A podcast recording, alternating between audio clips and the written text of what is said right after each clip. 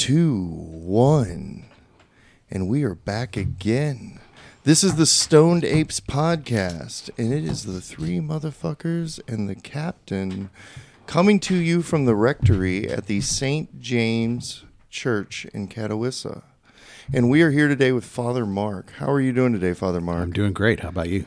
Oh, we're excited to have you on the podcast. This is going to be a different experience for us. Now, we just called you Father Mark. Are you an actual father? Uh, no, not physically, spiritually. Spiritually. Okay.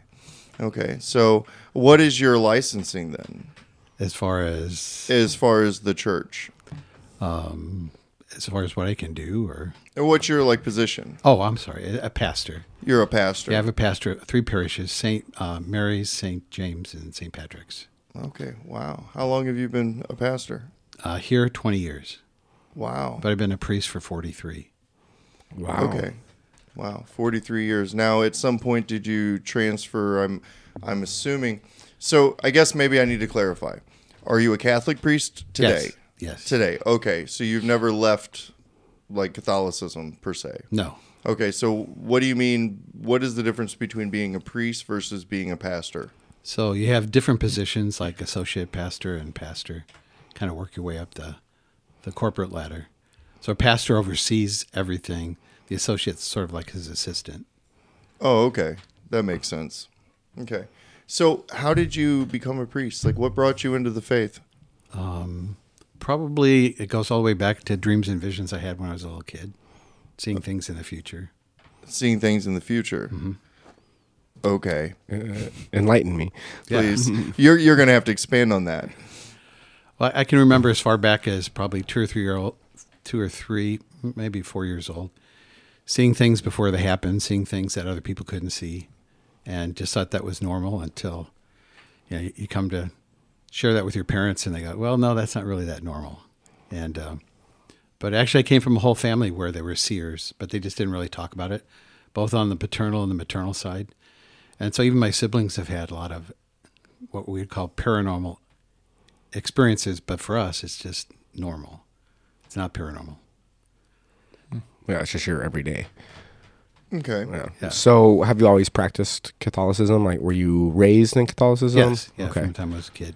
Mm, Okay, so that's where the visions have they always been in line with your beliefs in Catholicism, or was it something that you translated to your beliefs? Oh, that's a good question. I just remember seeing images and things. Um, probably the earliest recollection I had of of a vision was um, so I'm I'm one of six, so I have two older sisters and three younger siblings, and um, I can remember one time couldn't have been much more than three years old because I fit between the the fence post and the garage to be able to kind of squeeze out and go play. And when I came back, I had actually snuck out, but I had injured myself and had scraped my arm up. So I knew that when I came back home, mom was going to say, Where were you? And I couldn't have said, Well, I just stayed in the backyard because she'd say, You know, well, what's on your arm? And I can remember, even as a little kid, praying and saying, Okay, God, uh, we, you got to help me out here because I, I need to get inside, try to distract my mom so I can get inside and wash this off. And I remember leaning up against the garage wall, and I actually saw a, a full vision of Jesus' face with a crown of thorns. And I remember seeing blood drop down, hit my arm, and the pain in my arm went away. But I knew that the pain in my ass was going to be a lot worse than the pain in my arm when I walked inside the door. so just those kind of Nice. things. Just those kind of things. Interesting. A lot of a lot of seeing people who are deceased, um, people that I'd never met in my family, but then talk to my mom and dad like, you know, what did Aunt Mary look like, or seeing pictures and then realizing that what I was seeing wasn't just my imagination. So I grew up in the '60s when Twilight Zone and and Outer Limits were kind of like the the sci-fi features of the day, and. Uh, so my mom would just say, "Well, you know, maybe maybe you need to stop watching television because they're putting thoughts in your head." But then when I would come up with specific things that nobody else would know, then she began to say, "Well, maybe you are seeing things." But she said, "If you, if you want to lead a normal life, if you want to keep being a Cub Scout, playing soccer, and uh, doing things that other kids do, just like keep your mouth shut about that and just talk to me about it." So that's what I did. Yeah, I just pretty much shared stuff with her Where'd you grow up? uh, in Florissant, North Okay. County, St. Louis. but for me, that was normal. It was, and, and even still today, it's normal for me. Um, but I, I've I've learned to kind of take that charism and use it for the benefit of people that I see. So most people have no idea that that's the case. Um, so I just use it to kind of advance whatever God wants me to do and to help a particular person. Okay, interesting. Well, I think that yeah, you segued nicely into the reason why I think we were interested in doing this podcast is because when I found out that you were Father Mark, and then the next thing that I was told is that you were called the clairvoyant priest. And is that kind of what you're talking about? These these powers is that is that defined as clairvoyance? I mean, how would you clarify that? Yeah, I wouldn't say necessarily it was clairvoyance. I would just say it was just um, if, if you've ever seen night vision goggles when they're on a person's head, their their span of uh, light and the ability to perceive it broadens more than if you didn't have that on. And I think that, um, at least from what I've understood and the many people that I've run into, God just allows certain people to have that in their soul and they're able to see further than most people. And they've been able to see from as far back as when they were two or three, as far back as they can remember. So, as far as clairvoyance or gift, it's just something that is. Most people actually have the ability, they just haven't really been taught to recognize it or to understand what that is. So, would you say your experiences with that have been more in a positive vein or more negative? Like some of the Catholic Church known for doing exorcisms and things like that. Um, have you had any of those kind of paranormal experiences? Yeah, as a kid, I would see and smell what I would say was Satan. Um, I could tell when he came in the room because it was a very definite sulfur smell, and there were actually things that would take place, um, mostly at nighttime, that would scare the hell out of me. And so, a lot of the initial experiences were very, what you might call demonic. Um, some some of the experiences I came to understand were actually people who were deceased, and you know, when this gray shadow comes in the room or this darkness comes in the room, you automatically think like, you know, that's there's something bad, it's something ugly. Um, but then I, I came to discern much later on, especially talking with other people, that there are certain levels of perception and the presence, if you want to call it like a frequency, the frequency for each one of those is very different. And just like you have a a reading on a Geiger counter with certain frequencies. Certain beings bring different frequencies. Um, but the initial ones were very dark and very evil and sinister. Um, it wasn't until later on that like the flip side kind of came into into the picture. So more angelic than demonic. Interesting. Interesting. So I want to circle back to something that you were saying earlier, and I think this is this is a have you ever given any thought to the idea that your perception ability might be biological, like your ability to maybe have more enhanced pineal gland, for example? Oh, absolutely. Or you know, your ability to be more receptive might be like a higher level of like DMT secretion. Absolutely. Okay. Yeah, it's very much. And you believe that. that. that what that's doing is that's creating that physical manifestation that's allowing you to tap into a spiritual reality. Yeah. As a kid, I remember being able to look inward and see what looked like a TV, where I'd see images I came to understand later on, especially for people who have a, a deeper knowledge, especially in the area of quantum physics and just the way the whole body works. You know, for example, the DNA uh, have everything that you know God put into us to be able to manifest. It's just that some people's uh, fuses aren't turned on. If you go downstairs in the basement, you have like 40 fuses in a box. Some people have two or three. Some people have more than that. Um, most people don't use you know, the, supposedly we have 32 strands, 64 DNA. Most of us probably only use less than 10%. But for some reason, and I think, at least for me, from what I've been able to understand, um, it has to do more with genetics. So when two families have very high frequencies uh, and abilities, when when their offspring are born, they tend to be that much more, what you might say, are clairvoyant or perceptive. So it's really something very physical. It's it's not necessarily anything extraordinary or spiritual, at least as far as I'm concerned. Okay. Yeah, I would agree with that. That would fall in line with my personal beliefs. So, so yeah, do you think any of that was something that potentially has just kind of been muted, blunted, or lost over the years, and and maybe those other things functioning higher could account for some of the things we see in civilizations of the past, like the pyramids, Oh, absolutely. things like that. Because we've sort Yeah. of talked about those Yeah. things amongst ourselves. I mean, I I'm in a belief that where I believe most every human has the ability to see or to, like you say, have those uh, circuits, right? But I feel as a society and through life and control and things that has been intentionally suppressed and thought to even possibly control populace in that way and kind of thing. Is that how? where's my question going? Where do you feel about how do you feel about the suppression of that? Like, do you think that's a something I'm circling around? Well, no, it's, it's definitely something myself. planned by people who don't want the majority of people to develop the gifts that God has given to them normally. Right. Yeah. I like the idea of the development because because I believe that it is a biological trait that you can inherit. I also think it's something that you can train, and and I believe that to be. We talk about manifesting a lot. Um, you kind of cued into one of our trigger words, right? And um, but I, you know, just like we can go to the gym, if I don't necessarily have the most developed biceps, I can do curls and I can do exercise and I can make that bicep muscle stronger. Now, it may never be to the potential of somebody who was genetically gifted to begin with, but if that person would automatically go ahead and put the same effort in, then they would be able to achieve a greater result. But if that person doesn't put that effort in, and I do, then I believe that we are capable of achieving a similar level of connection. Absolutely. And you know, so I spent a lot of time and energy and effort into trying to develop that because that's something that um, I came into myself a few months ago, and and for the for the sake of sounding, you know, too crazy, truly do believe in in the sense of absolutely that we do have the power to manifest that we do have the power to speak things into existence and that we can create our realities.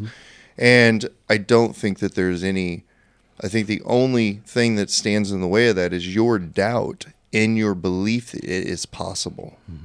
And if you can eliminate that doubt then you can move mountains Yeah, I think fear is probably the the one factor that limits most folks. So if you can stir up the fear and have all the positive energy go in that direction, then you never, you know, move forward in a really good direction. And a lot of it has to do with coaching too. If you don't have a good coach, like if you're in a gym and you have a really good coach that can help push you past your ability, then you develop in a way that you normally wouldn't have known to do that.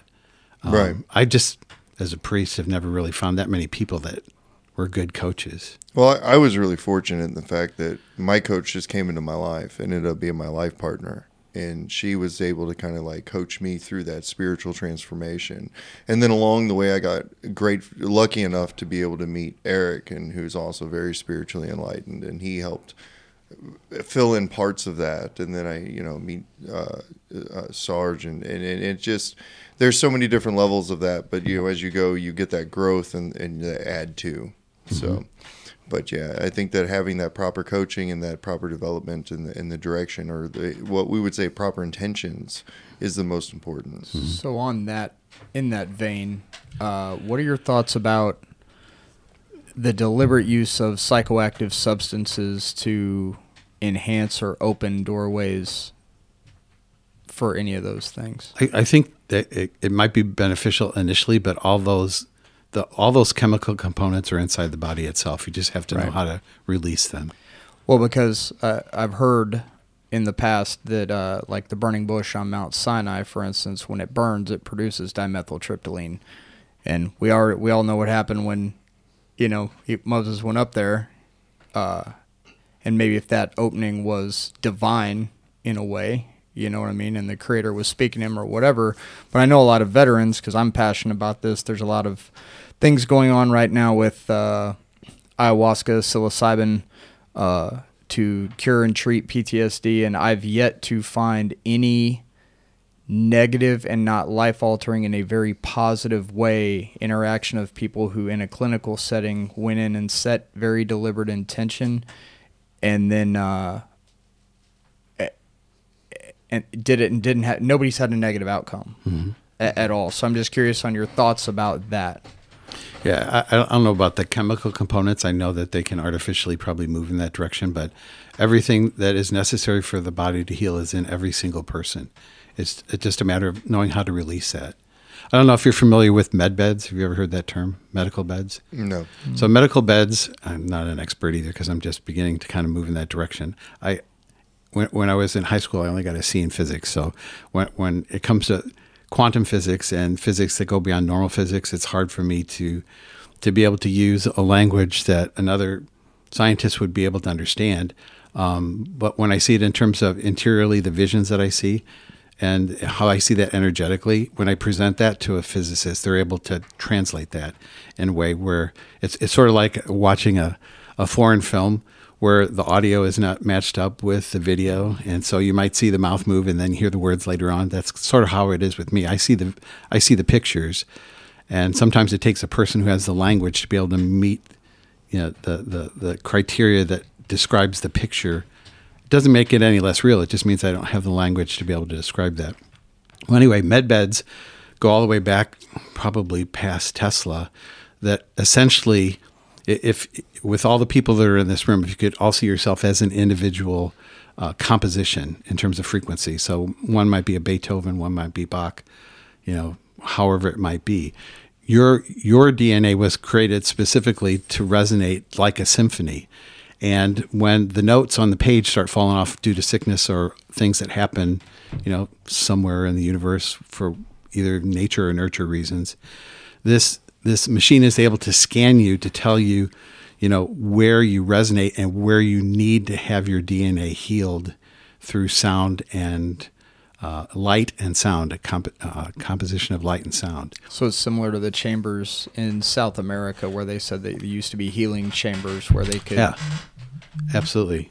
Yeah, and there's three basic there's three basic med beds. One uh, that actually tunes up your DNA so that you're actually operating at full capacity in terms of your physical body.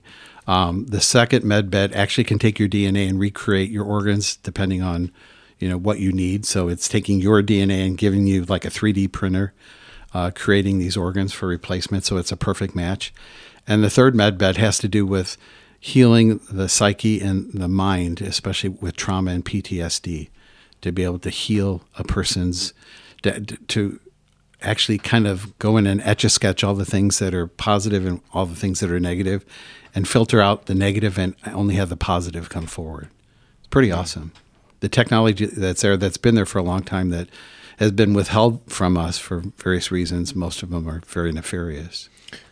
It's interesting to me. Everything that you just said falls so in line with my macro beliefs, right? And so I think maybe part of this to understand for you and maybe audience that hasn't heard previous podcast is that uh, I'm an economist, so I look at things from two levels, macro and micro. Mm-hmm. And uh, when you were talking, and I was thinking about well, at the macro level, I do believe that the universe is founded on mathematics, mm-hmm. and then I believe that it is constructed on sound it's and all, frequency. It's all numbers, right?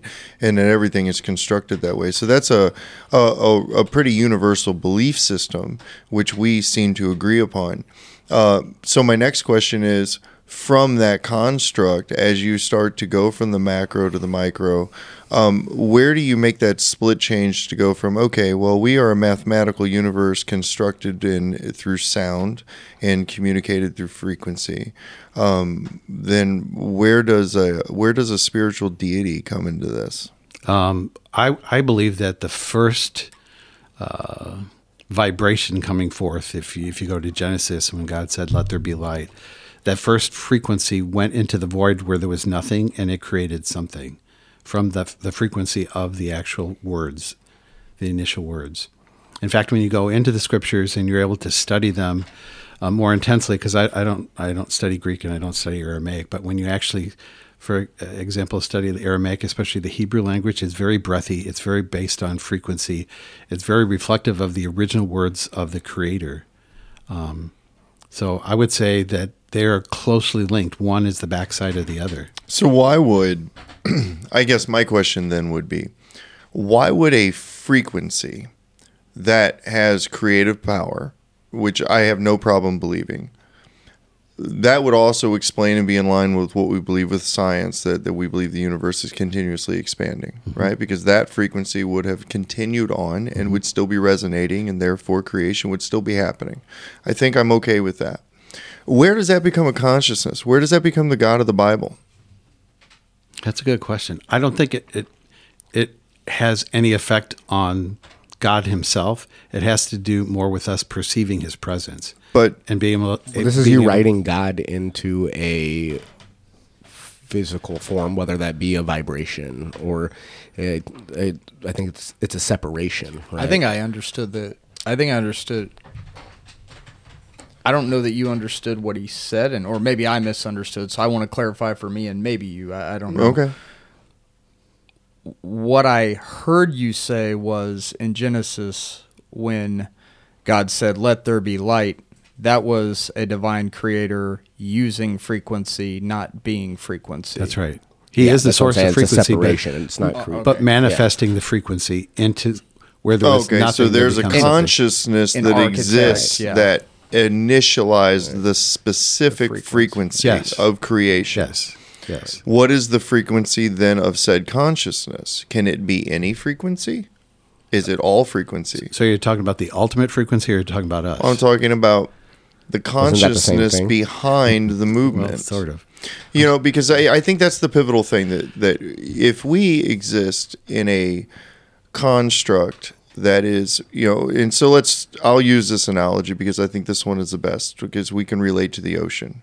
You know, if the energy that we're talking about is the ocean and we're all inside of the ocean and the frequencies that are going in through that ocean are creating and manifesting objects and realities, mm-hmm. right? And mm-hmm. that's what we call matter, right? Mm-hmm. Or we call truth, whatever you want to define that as.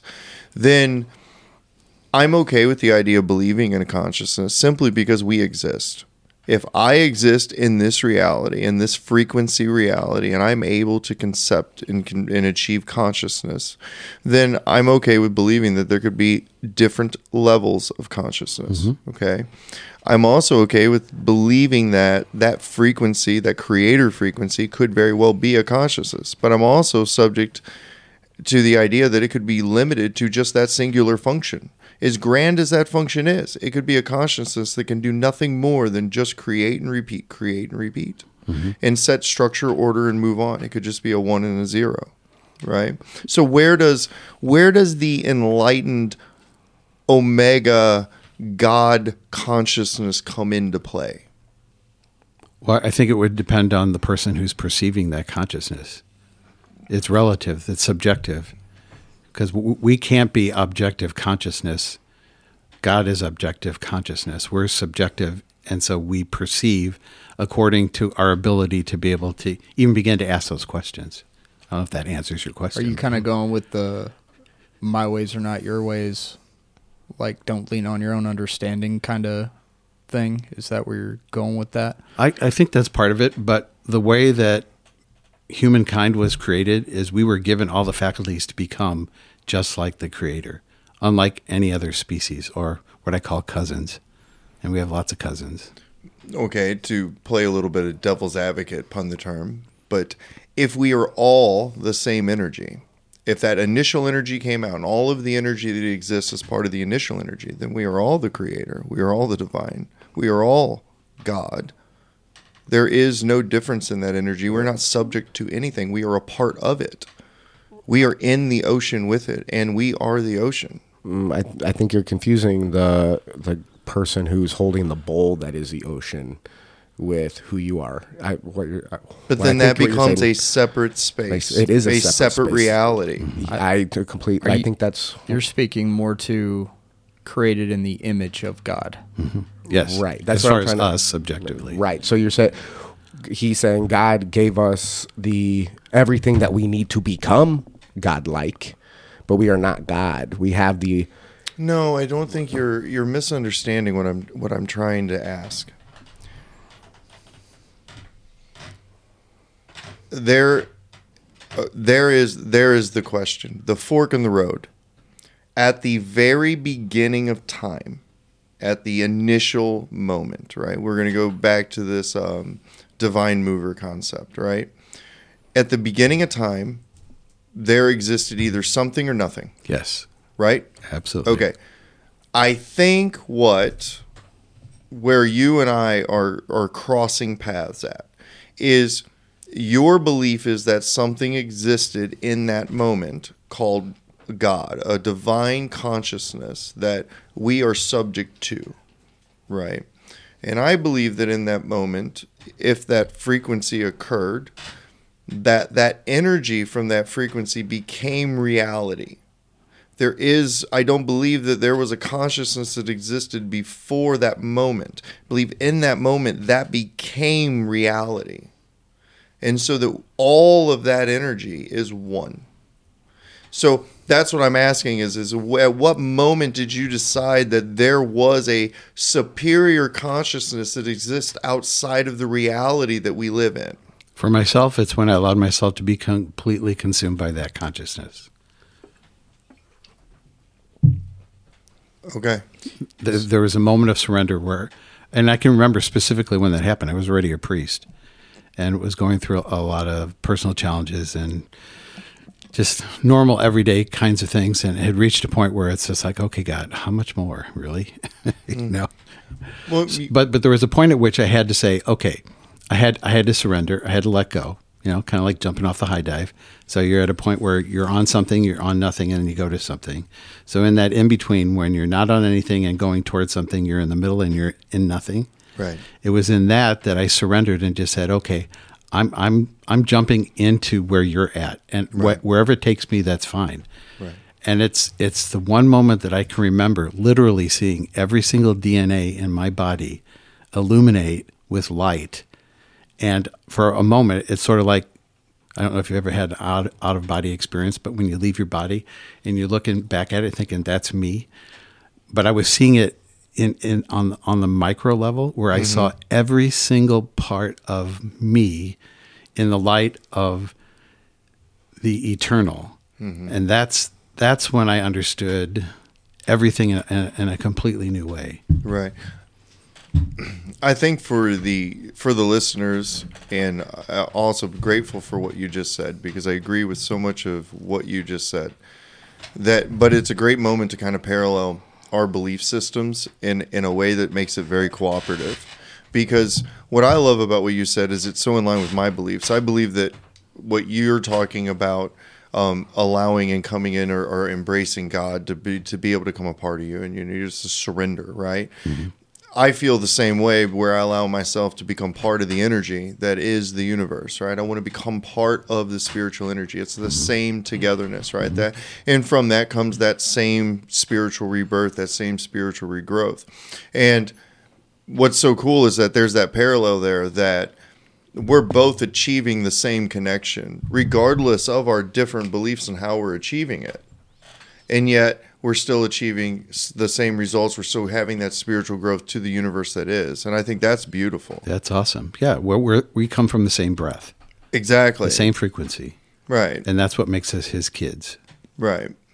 Yeah, I think that's the important part, and I've I've succumbed to that as well. It's like I don't care so much about what people believe, as much as I care about are they getting the connection that they need in the spiritual growth and the direction. And I think that that narrative can be a very personal, individual choice, and no one can give that to you. That is a decision you have to make in your own. That's right. But uh, you can, I, if I see somebody over there and you know they're a practicing Christian and they're getting spiritual growth and they're manifesting their destiny and they're they're rewarding other people's lives and they're they're being charitable and it's making them a better person.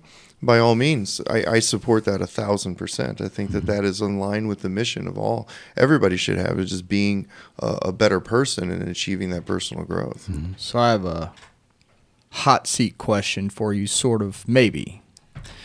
Do you think any of these ideas and concepts that we're kind of extrapolating on have been repressed by the church? For instance, everything that was kept out of the Bible and texts through like the Council of Nicaea, things maybe that are in the Dead Sea Scrolls that we never saw, any of those things? Oh, absolutely. There are a lot of things that have been suppressed, um, not by God Himself, by, by Man. mankind Himself. Yeah. In What fact, you- mo- most of what I've learned the last five years have been outside of that context and have understood, you know, just how bereft some of the formation, not just in the institutional churches, but in all institutions. What was the motive for them removing that, in your opinion? You know, I don't, I don't really know. Control. Yeah, control probably is a bigger part of it. I mean, this this could be a topic for the next podcast. the next Yeah. podcast, Yeah. a big Yeah. one, huh? a very big one because Okay. I, I think it has to do with our understanding that humankind is just one of many subsets of God's creation, and just like you have, you know, the whole stair stepping of you know the demonic going from the angelic to the demonic, you also have. On, uh, in the 3D world, what I would call our cousins that we're related to, you have the good, the bad, and the ugly. And I think probably for the last who knows how many tens of thousands of years we've been suppressed, specifically suppressed through AI and technology and, and That was an interesting number you threw out. So you believe that the uh, that the world's older than ten thousand years old? oh, I'd say the especially if, if you get into you know pre-deluge before Noah, I think there were probably at least four or five civilizations that were very much more um, technologically developed that maybe not originated here but ended up here, and some of whom are still here. See what reading Oh, the Graham oh Hancock gosh. stuff. I agree. Some some of those things, yeah. Yeah. Yeah. And because some of what I experienced as a kid were exactly that. I didn't understand what that was at the time. Oh well, explain, expand on that. you, you can't just throw that out there and walk away. I I I, I think just like you discern as a kid, you know, cat, dog, cow, duck, goose, whatever, that um, the human intellect has the ability to discern various forms of various life forms. And as a kid, you know, my parameters as, you know, two, three, four year old were, were only human. But I came to understand, especially as I got older, that there were ones that went beyond that. And so I had to learn a whole new way of kind of assessing what that was. I'm still learning what that is. Okay, so, I just want to clarify. You're saying you're calling cousins, Yes. right? You're not you're not saying cousins as in a chimpanzee. You're No. saying cousins as in people human, some humanoid and some not. Humanoid, some not spiritually different, Very different. interdimensionally different, Very diverse.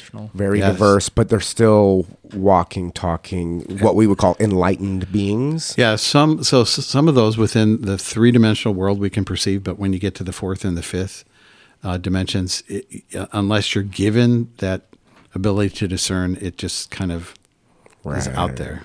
Okay. Yeah. Okay. Interesting.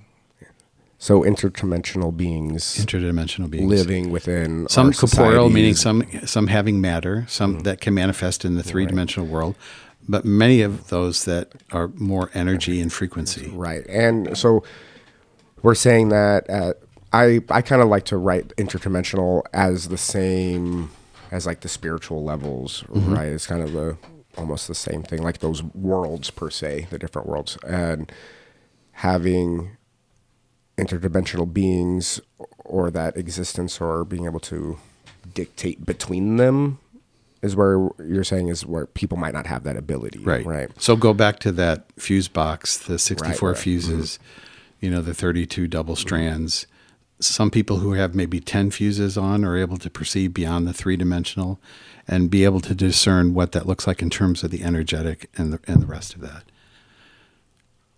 And I think some of those abilities are going to be coming upon us very quickly. We're, we're, we're going to radically change with, With the age of within the next decade or two. All right, so let's Very talk some soon. brass tacks on this because we're beating around the bush too much. Let's get to some details. Like, what are we talking about here? Like, what are some Lizard people? experiences? Like, what are the visions? What are the interactions with the paranormal? Like, what are what are the ghosts? What are the aliens? Like, what are we talking about here? Like, I need examples. So, uh, a person who was doing some work here in the rectory um, came to check on part of the electrical and came to the front door and looked at me, looked behind me, and I knew it was my dogs because I have schnauzers, so they were on the floor. He actually saw something physical behind me, so much so that it startled him that he left and just walked away. And I thought, well, that have a nice day, you know. And I came to find out later on that what he had seen was a full-bodied Civil War soldier dressed in um, um, the gray uniform, the, the hat, everything. Um, and I never told them that I'd seen that same embodiment in various places in the area because this area is is um, is very much filled with Civil War battles and very very different kinds of uh, of interactions. And so, you know, for somebody who I had never told that I had, you know, experienced this same presence, um, for him just to walk in, see it, and then later on tell me you're going to think I'm crazy, and I said, well, probably not. Why don't you tell me what you saw? And it was exactly the same figure that I had seen. So to that note, I, I have two two quick stories. So on the whole future seeing presence thing, like we talked about, I went to Florida for four years, and it was the October before we moved down there. Florida was not even a vision, and we were at a wedding, and I was kind of in my la la land. And my wife asked me, "It's like, what's going through your head? You're obviously your wheels are spinning." And I said, "I don't know when, I don't know why, I don't know how. We're gonna live here." Four months later, we're living in Tampa the preacher came down and came visit us with his with the family and we had a vacation there down there and i told him then i don't know why i don't know when i don't know how but we're coming back to missouri it was less than a month so i don't know if i'm just uber conscious with fate and what's going on around me that's one thing and then the story that you just said so i have family from pennsylvania and a good friend of mine told me about this little boy that he saw at my grandparents house wearing a blue jean like a bib overall suit, maybe five years old, very short. My cousin's husband, no affiliation, never talked to each other ever, told me he saw the exact same thing. And I had to call my buddy on speakerphone and told I asked my buddy, tell me the story about you seeing a little boy. And it was the exact same person they saw. It was the goosebumps down the arms was absolutely crazy because they both identified whatever they saw to a T. Exactly. Yeah. Yeah. That that's just one of many experiences. Right. So, things. in the word of like, that's a ghost, right? That's what we would call a ghost. Where, what are you calling it? So I don't necessarily. Do we believe that it's a, a spirit that just hasn't left, or or just remnants of? Yeah, I, I think sometimes it might just be a, a, a, you know sort of like a contrail that the, the plane's gone, but you still see the contrail. I think some of it there, there are actually spirits that get stuck. Mm-hmm. I had the experience one time. I was going to the hospital. I was on Interstate 44, and noticed that the the westbound traffic was completely stopped. Well, unless there was an accident, there's no way that there wasn't going to be any traffic going westbound on 44. And I remember looking ahead because there were a few cars ahead of me, and I actually saw four kids running across the highway, thinking they're going to get killed. If why, that's stupid, you know, kids running across the highway, very active. Not a good idea. Didn't didn't really pay too much attention to it until I came home that day and found out that there was a car accident on the westbound side. Four kids were killed, and what I had actually seen was them not understanding that they were dead, but they were actually Running away, like, running away from the accident. from the accident Wow. because they didn't understand. So that that's more than just coincidence. There's you know it's just things that happen Mm-hmm. that you have, like you said, verification coming from another source, n- not anywhere related to you know that experience and confirming the same kind of, of, a, of a presence. And I think most people have that ability. You wouldn't be here asking those questions if you didn't all have that ability. It's just a matter of fine tuning that and understanding it and- much more deeply. yeah, and your experience too, uh, as you were speaking. So, so if you've ever watched the Macy's Day Parade, you know it, it, it begins at one part in Manhattan and it ends at another part. So if you're on 67th Street and watching it go down Fifth Avenue, you're only going to see what's passing in front of you. But if you have a drone that's above taking a picture of the whole thing, you're going to be able to see the beginning of the parade, the middle, and the end. And so God's perspective is like that. People who move forward or backward in the future are actually having that drone experience of seeing how God sees time. And so you're actually in the same kind of a time frame of God, which is always in the now, because God doesn't exist in the past, He doesn't exist in the future, He only exists in the now.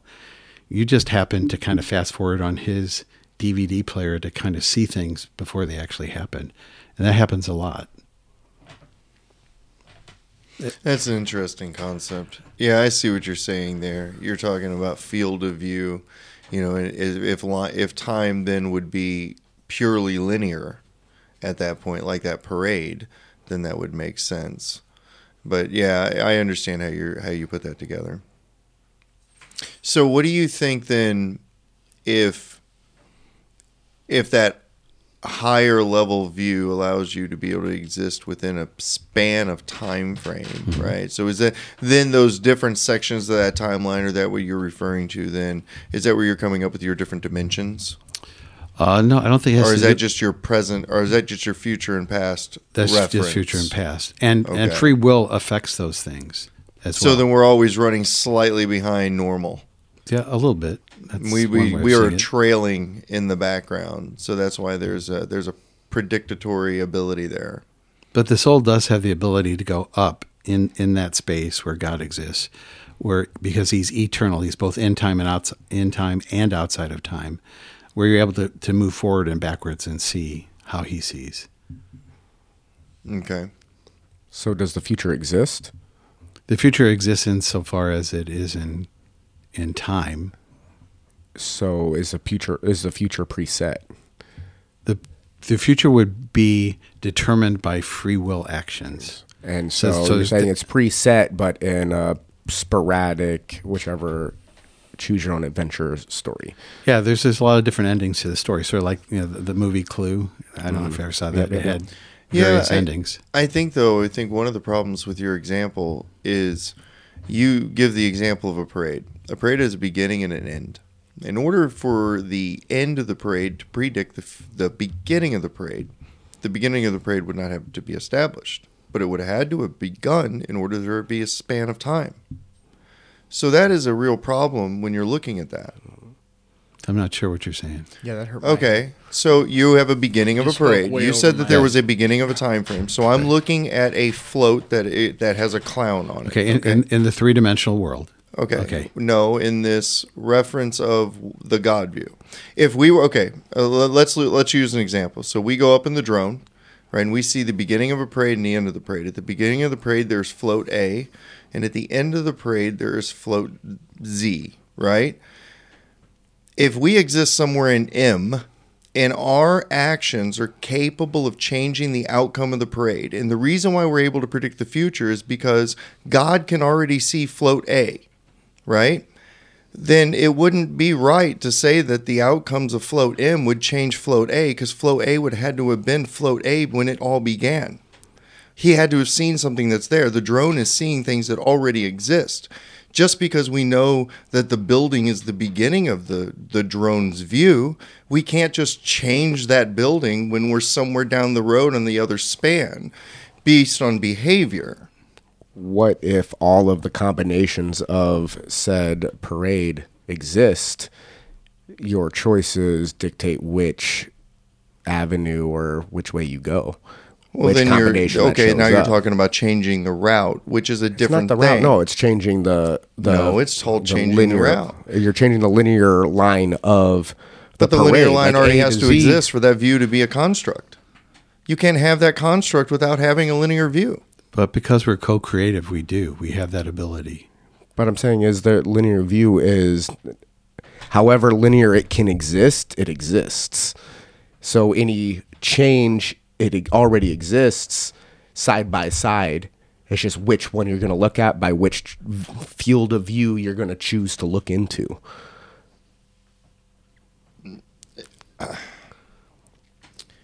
let's agree to disagree on this one because I think that what what you're what you're saying, I understand what you're trying to say. I understand that multiple realities exist based on decision outcomes that we make today, right? And that any future possible reality could exist based on a decision outcome that we make today. Therefore, we would have the ability to see multiple future variations of said possibilities. But that isn't what we're talking about. That's the problem. That is not what I'm talking about. If God is in a drone the buildings and the people and the streets and everything that the drone is looking at already exists. Now, if we're in a parade, you're right. If we make a decision to turn left, we can take a different route through said streets and roads and we can go wherever they exist there. Okay. But what we are not talking about is what you are talking about is somewhere on road A, we make a decision. And then the entire model completely changes, and everything that was now becomes something completely different. And that that being that is seeing this model can then see every potential variation of that model that could ever possibly exist. And now all we're talking about is imagination. We're not talking about reality. That is reality. You're talking no because that wouldn't be something. There would only be well. He even father just said there's only one God exists in the now, And The outside now. the now. You're limiting but that God now at involves point. multiple. So you're so you're Yes. telling me that that now involves a a multiple layered sheet. Yes. Yes, absolutely. I just don't know if I buy into that. Well, p- part of the challenge though is is is so what we're we're speaking we're using a language that's three dimensional because they're That's we're- what we can perceive. that's what we can perceive. But when you go to like the fourth dimension, when you go to the fifth dimension, let's just say God exists at the 99th dimension, the way that he perceives things is very different from the way that we perceive things in this three-dimensional world because we we don't have the faculties to be able to discern like he does. And so you would ask questions like you ask, which are very good questions. We just don't have we don't have the capacity to be able to frame that in a way that will help us to perceive. So perceive this it. lines up with when they talk about dimensions and potential realities outside ours, and they say there's an infinite number Yeah. of Sams living an infinite yeah, number I, of different I lives. think where the father and I are disagreeing, and I think that what I realized is we have a different idea of how it's constructed. Mm-hmm. My model looks different than yours, and your model doesn't fit in mine, and that's okay. Yeah. Yeah, I think I, I was I'm sorry. I thought we had a similar model, but we don't. Mm-hmm. We have a similar idea, but a, definitely a completely different model. Mm-hmm. So, and that's okay. I'm I'm good with that. So I apologize for that. No, no, that's good. That's how you learn. Yeah, and then I don't agree with your model either. I understand that. Yeah. I, but I don't agree with yours. I think yours is too limiting. I think you're limiting your model to a point that it, it can't. You can't. You're not ex- exploring the everything. Well, no, I just think that our definition of the everything is different. I think that the everything is the everything that exists all around us. The all of the all of the existence that I would call truth is what is the here, the now, right? So if there's space, if there's infinite universe, whatever it is that is around us exists in that truth. And I believe that all of that is one thing. That's it. That's all I believe. I don't believe that there are multiple dimensions of said thing. I believe that that is the truth. Is just that it is a one thing, and I don't. I don't feel that that's But- limiting. Does that contradict interdimensional beings or? I don't. I never said that I believed in interdimensional I I- beings. I don't believe in interdimensional beings. I believe in po- the possibility of different levels of consciousness or different types of consciousness, but I don't believe in interdimensions. I believe that everything is everything. We are in a big, giant ocean. But can't that count And as if we melt it away, we become water, and then that water creates, you know, coral and other life, and it manifests life, and it comes back into. That's what we are. The matter eh, we we don't get created, we don't get destroyed. We just are. We're a part of that water, and that water just continues to exist. But you know- can't that water be interdimensional? I I personally don't hold that notion. No, I don't think that that makes sense to me. Do you know what I'm okay CERN with that. is? Do I know what what is? CERN, C E R N. No, not off So the top of my there's head, I something, don't. and I'm gonna mess it up. It's a collider. It exists in over around Switzerland. It's a. Oh, in- the Big Hadron Collider. Yeah, I know all about that. Yeah. Did you read about when they said they recently said they had seen into three dimensions slamming atoms together? I've no, I have not read that on. You you would have to interpret that for me. They they said slamming them together. They basically almost think about this is a terrible analogy, but it's the best one I have. Think Stranger Things. Mm-hmm. They, they ripped a hole into another dimension. They basically said when slamming atoms together, they had seen into three other dimensions. Now I only, yeah, I'm not going to put any stock into that. I don't right know, now. man. I'm not a I'm I'm Yeah, not well, a that's- sci- I'm that's not a physicist or a well, scientist. the, well, the thing that don't people need to understand about scientists is that that was research, and that was their findings based on the results of their research. That needs to be repeatable. Yeah. needs to be testable. I agree. You know, there's a lot of things that go into that, and nobody said that their findings was accurate or correct. Just because they have PhDs does not make them right. And I'm not saying it does. So- what I'm saying is it if it's a if it's people's given field of study, I'm not saying that makes them correct. I'm saying I'm willing to entertain the idea that it's possible. Well, I think a lot of people entertain the idea that it's possible, and I'm not shutting down the idea that it can be entertained. I'm just saying that I don't personally entertain that idea. So I don't factor that into my belief sets Fair enough. because I don't believe it to be a truth. It's not a, it's not one of my truths. Yeah. And so I can't put it in that framework. Okay. Fair enough. That's it. Simple. Doesn't affect my day to day. Yeah, no, I mean I under, I understand. I I had a former friend of mine. He said uh, he lived his life in the belief that he could be presented with new information that was accurate and profound enough that it could flip everything on its head at a moment's notice when presented with new information. Oh, 100%. I'm open to that. That's what I'm saying. Oh I- yeah, I- I'm open I to it for sure. I mean, if I felt like if I was presented, my belief set is open enough right now that if I'm presented with enough information, I mean, I, I do consider myself a scientist. I, I look for information different from my own. I, mm-hmm. I, I try to tackle biases. I, I deliberately try to mitigate my biases, and I, I look at frameworks and and uh, I give a lot of consideration to the things that I think or feel. But I'm always up to the idea. I could sit here next week and have a completely different opinion, but it's going to be found on data and research and why I believe this way, or it's going to be strongly anecdotal. I'm not just going to wake up next week and just believe something because somebody told it to me. Um, but I'm always open to new ideas. Always open to new ideas. I think along those same lines too. Um, if you challenge yourself to understand that what we see in the three dimensional world is really the unreal, it's a reflection of the absolute.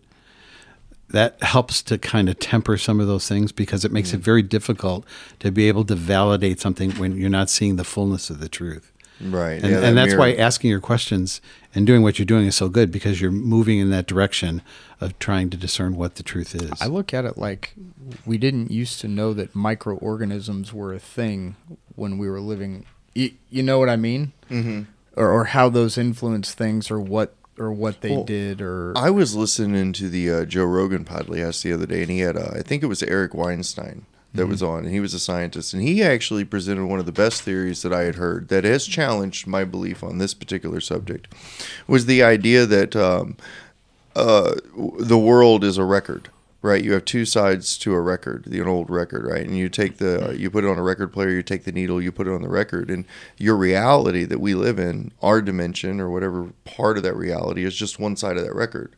On the other side of that record exist other songs. It's still the same thing, mm-hmm. but it's a completely different version. Mm-hmm. And he didn't necessarily paint that as a completely different re- dimension, though. What he tried to now, what he used it was, and where it fit in, and why I kind of opened my mind to it, because I believe if we're going to go with this, just picture a giant spear. If if my ocean belief was to be visual, it would just be a, a giant sphere of ocean energy, right?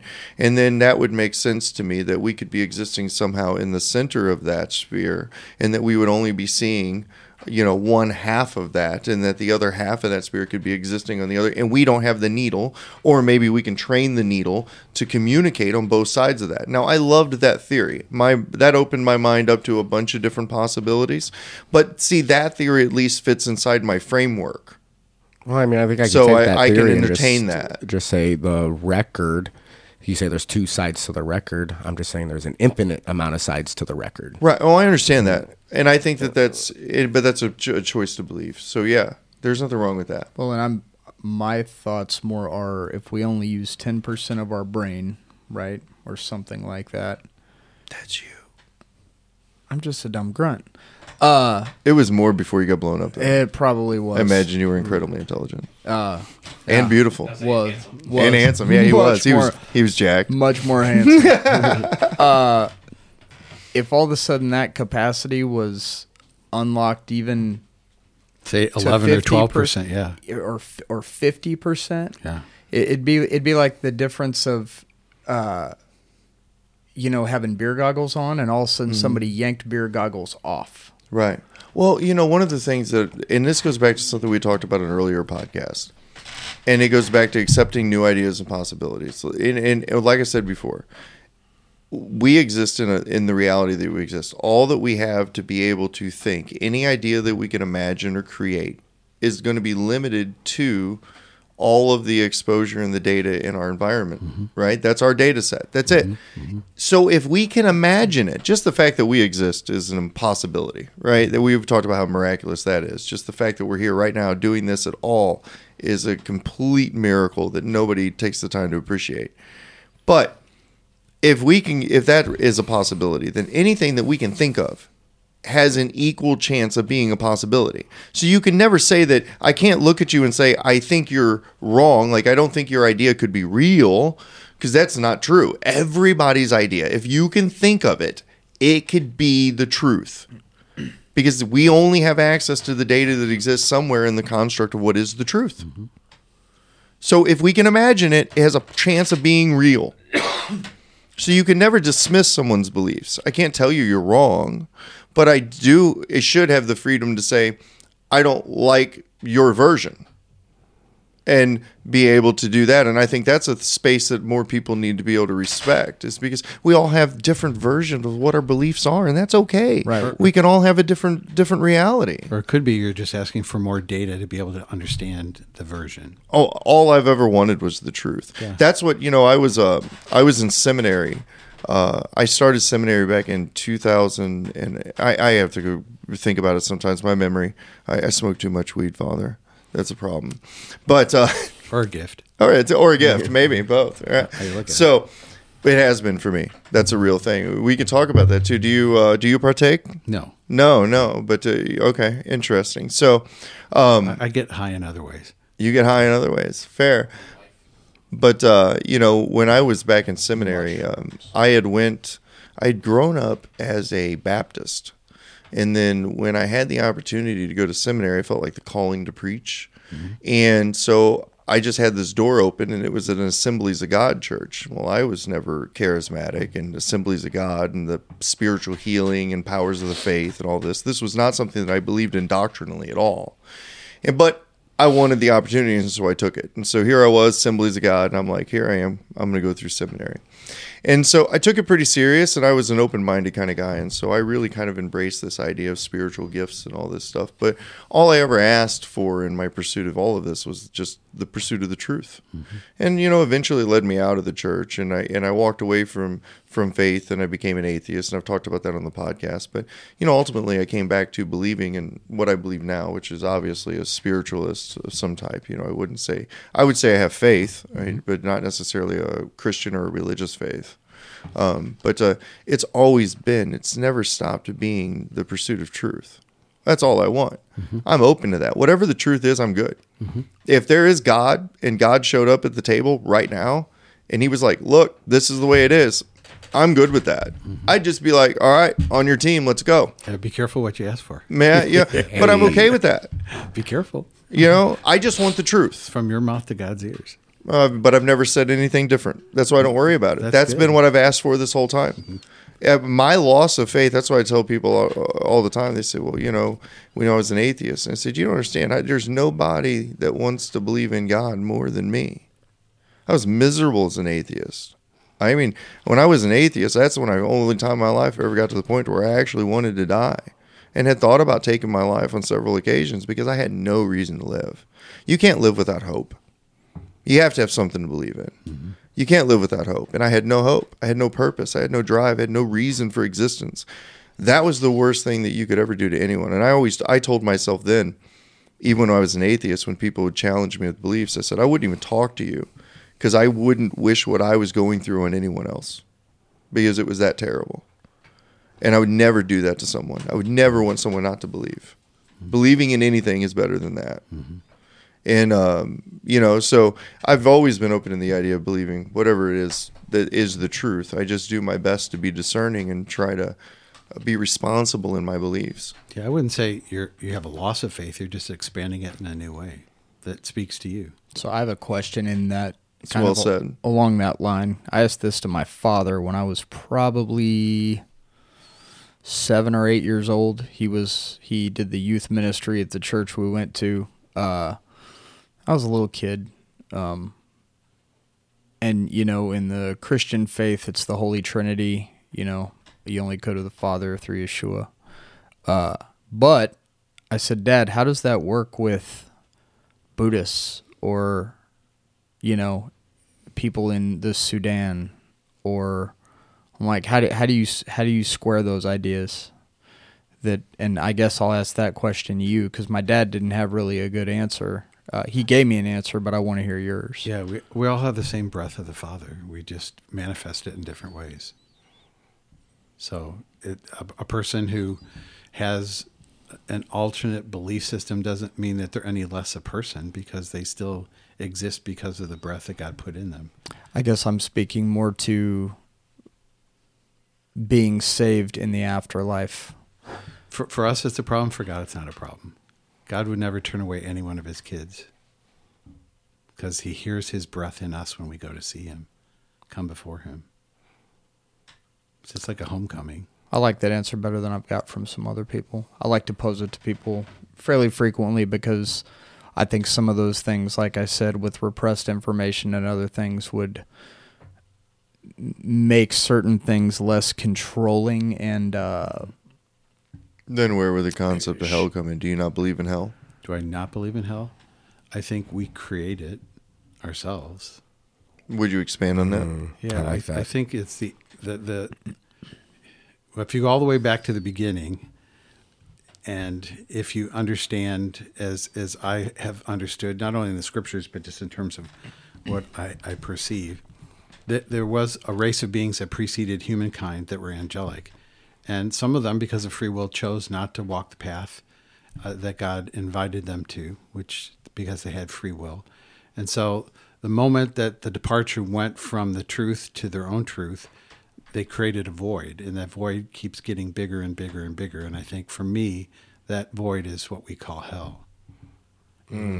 It's the absence or the separation. Yes. Hmm, that's a good explanation. so. What are your Like thoughts on the Book of Revelation? types. I'm sorry, I didn't hear. I'm What are your thoughts on the Book of Revelation then? I think it's the coolest book ever written. I think we're walking through its pages right now. I know how it ends. You know, God wins, and so I'm looking forward to it. But then in that, there is a lake of fire that the non-believers are cast into at the end of that. So the lake of fire. Uh, if, you, if this is a cool question because I'm still learning about this, so I, I don't have any definites. Cause it only took 40 years. yeah, it only took 40 years. And Only- hopefully, I have at least another 10. As long as I, as long as we've been alive, We're going to so- absorb this in the next two minutes, though, so go. so so the the fire that was present that you referred to the burning bush if if you could just for a moment experience that as M- Moses experiencing the divine presence so we call it the divine fire it manifested as fire but it really wasn't fire it just how it looked in the three-dimensional world if you go to Shadrach, Meshach, Abednego when they Yep. get thrown into the fire it's the same eternal fire that same fire is present for everyone because we come from the same breath of the Father. So whether whether we're looking forward to our homecoming or running away, that depends on how that fire is going to affect you. So it's the same fire regardless. Same fire. So you're saying your soul will be consumed by the fire if you've chosen to not believe or expand yourself? No, I, I'm saying that when we each go back for our homecoming, and everybody has a homecoming, no matter what they believe or how they understand that to be, that the presence in the eternal, and and let's just say for the sake of a description, the biblical description is fire. You're either going to want to go like Shadrach, Meshach, and Abednego deeper into the fire, deeper into the eternal, or you're going to run a, want, want to run away as fast as you can away from it, and that becomes that becomes the suffering. That eternal wailing and gnashing of teeth. Yeah, it's it's the absence of being. It's the inability through free will not to completely enter into the fire. Because free will still exists after our physical Absolutely. form. Absolutely.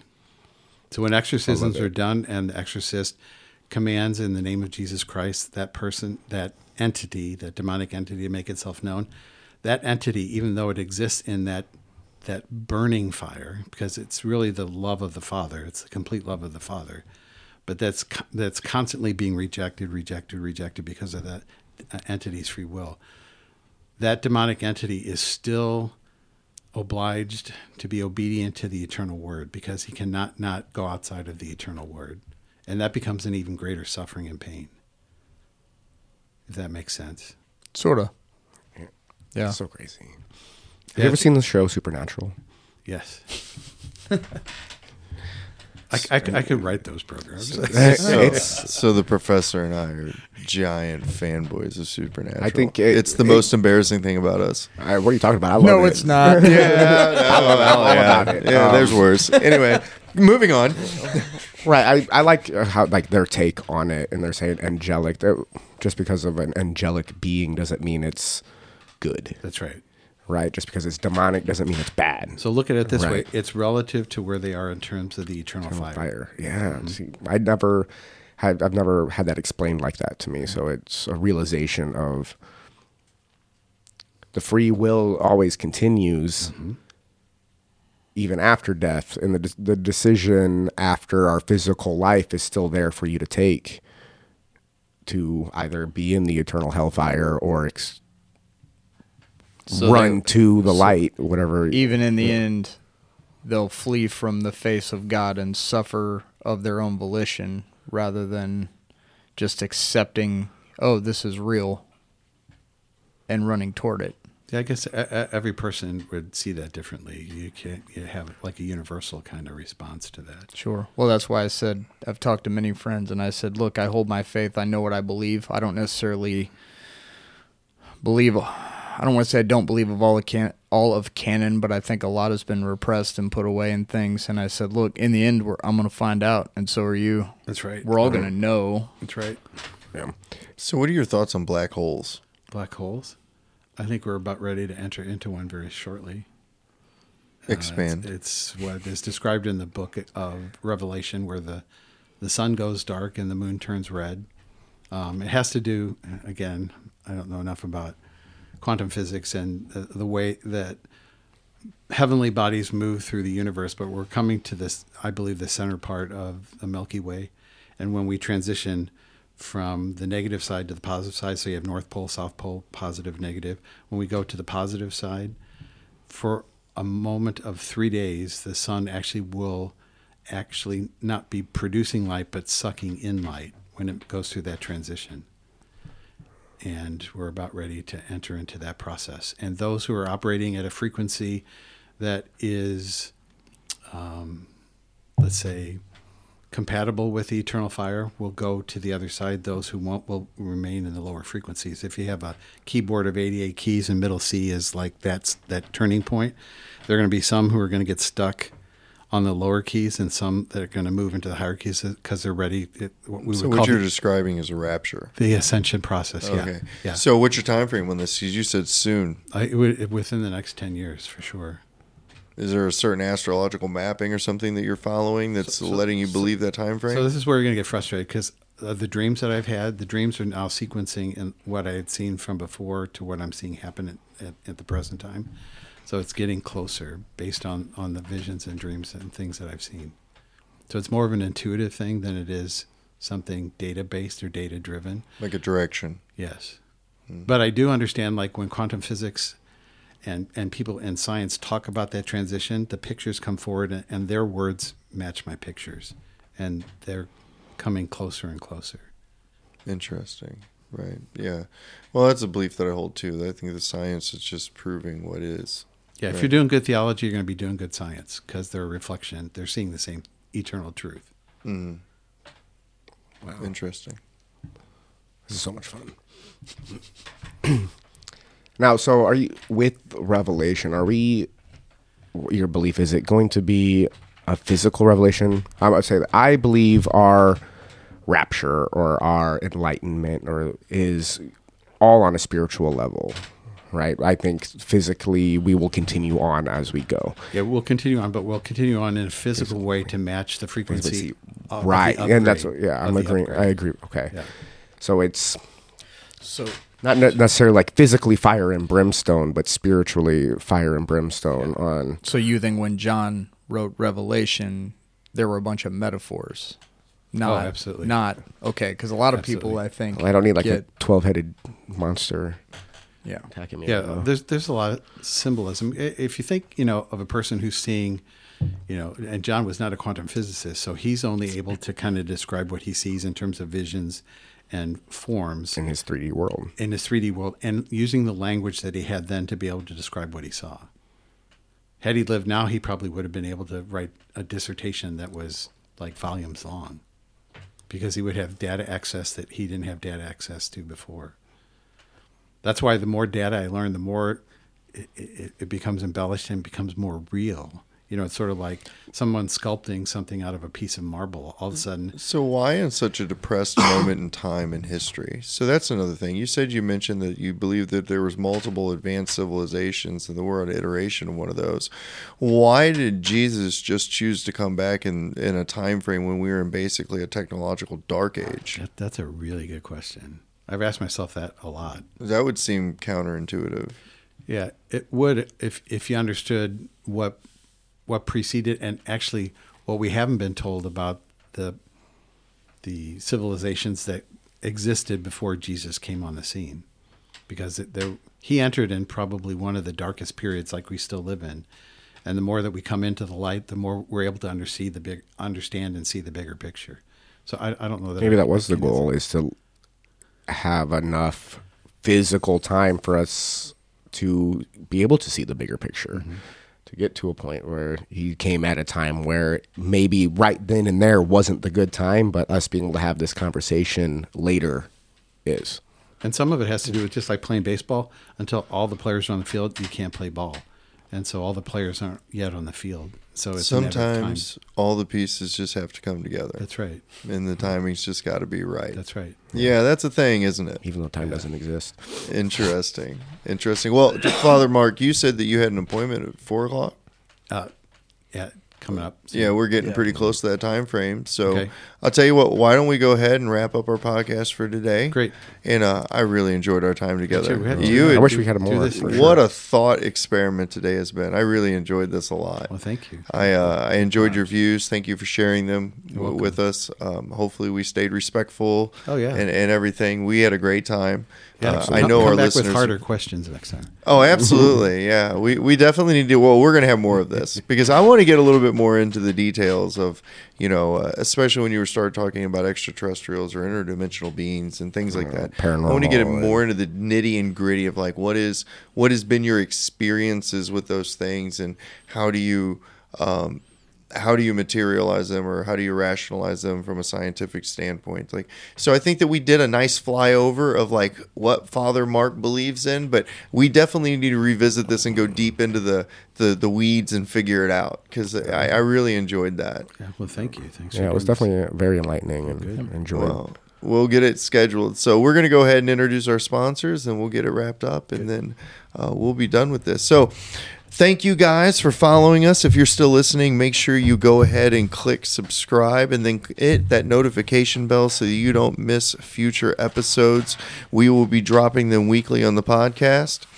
We thank a big thank you to our sponsors, Malevolent Art Studio out of Barnhart, Missouri. That is Anthony Ferguson out there at Malevolent Art. He is a fantastic guy to work with. Please go down to his studio and check him out. He has got a great studio full of artists, uh, excellent work and pieces to choose from. They'll they'll do custom creations for you. They also do piercings, and so Anthony has been a piercing artist for many years. That's something we have not talked about yet, um, but he has uh, really became face- famous in the area as being a one of the best piercers in the area before he became a tattoo artist. So that was really cool. So go make sure you go to the description, look for Malevolent Art down there. You will see a link. If you click on that link and let them know that you are coming from the Stoned Apes podcast, you will get uh, was it twenty percent off of any booked tattoo. So that's a really good deal. Our next sponsor is Elliot Groth, and he has E Groth Productions, which is an audio video company. He has been doing a lot of work for us here lately. Um, we have our Instagram page up, and he is putting photos out for there. He's the one that did the photos for the Four Brothers. Uh, and you can see pictures on that on social media on Facebook, and then we also have that on Instagram. Uh, so his work is absolutely fantastic. If you go to the description and you message him, he's going to give you 10% off any book service through the production company. But Elliot is such a talented man. He also owns his own tattoo studio called Gateway Tattoos. They're out of Arnold, Missouri. Elliot is an appointment only artist. He specializes in black and gray and realism work. If you have a piece that's in that genre and you would like him to take a look at it, why don't you shoot him over an email? Mention to him that you're coming from the Stoned Apes, and he's going to give you $50 off any half day booked appointment, which is an excellent deal. And you'll be getting a top quality piece of art from that man. So we stand by him. But thank you guys. This has been another excellent episode. We appreciate everyone out there. And for this episode, the Stoned Apes are out.